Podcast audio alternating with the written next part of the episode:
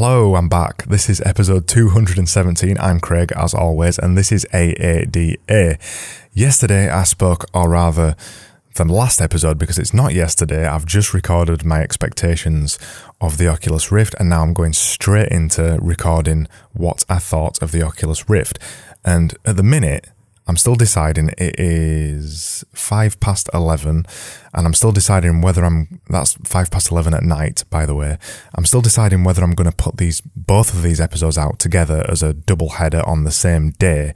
So you may listen to both of these and they may actually have both been released on the same day whether you, do, you, whether that actually happens, you're gonna have to wait and see because as I'm recording this, I don't know the answer to that right now.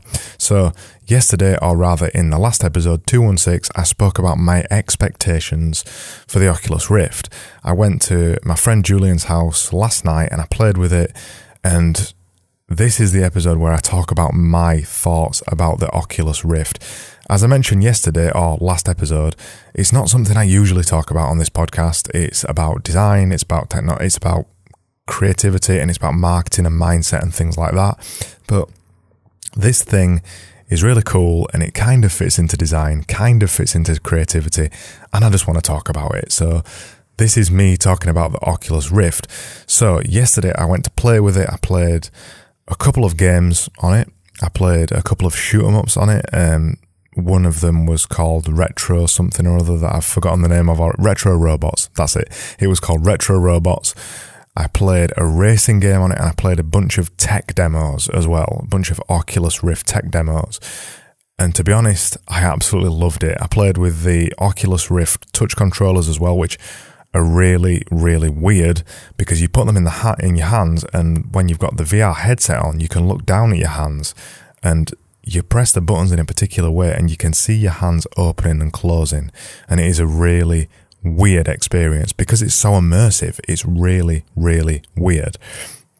One of the first uh, tech demos that I had a go with it with was you was kind of in this this um, sort of caravan RV type thing, and there was lots of discs around, and you kept picking the disc up and putting it into a machine, and something happened to the room every time you did that, and I couldn't believe how, well, number one, how good the graphics were, and number two, how damn immersive it was. It was really immersive, and I kind of, you kind of forget where you are.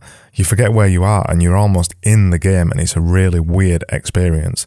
As I said in last episode, I've experienced VR before and it was never as immersive as this. But when the graphics get a little bit better and you've got these touch controllers, it is really immersive and you kind of forget what you're doing. To the point where when I took my headset off and I was brought back into the room, it felt really weird and really alien. I'd forgotten that I was in that place and when I took the headset off, I was back there and it was weird, just odd.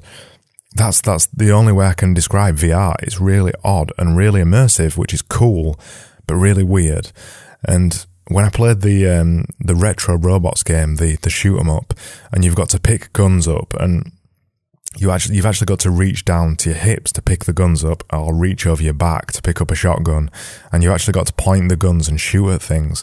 And also, if you look down while you've got the VR headset on, and you can turn your hands around and look at the guns at any angle. It's it's creepy. It, that's the only way I can describe it. It's creepy. It's really cool, but creepy and really immersive. And I can I can definitely definitely see me buying an Oculus Rift in the future without a doubt. And it was really cool, and I can see that this is en- going to end up being the future of video games. I've got no doubt about that now. Now I've played with it. Now I, I, I think it's a fad even less than I did before. And in yesterday's episode, I said, I don't think this is a fad.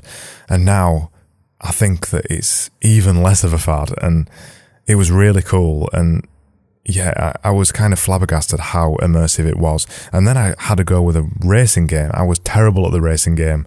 I'm, I'm not good at racing games. I'm not good at using steering wheels and pedals in PC games. But how immersive it was as soon as you strapped the headset on and you was actually in the cockpit of the car, you actually felt like you was there. Even though I was crap at driving the car. And then when I took the VR headset off and went home to drive my own car home, it felt really weird because the, the, when I was driving a car on the racetrack, it felt real. And then I got into my car and that somehow felt fake. I, I can't even describe how that felt. But the only time the the one thing that a lot of people talk about with VR is motion sickness. I suffer from motion sickness when I play video games. I don't play them very often at the minute. I haven't got time, but when I do play video games, I do suffer from a bit of motion sickness. And the only time when I was strapped the, the VR headset on that I suffered from motion sickness was whether when I was playing a racing game, especially when I looked in the rearview mirror of the car and I could see the track behind me, or I looked out of the window of the of the car and I could see the track moving to the side of me, but my body knew that I wasn't moving. That was a really weird experience, and instantly I was like, and feeling a little bit sick and a little bit weird.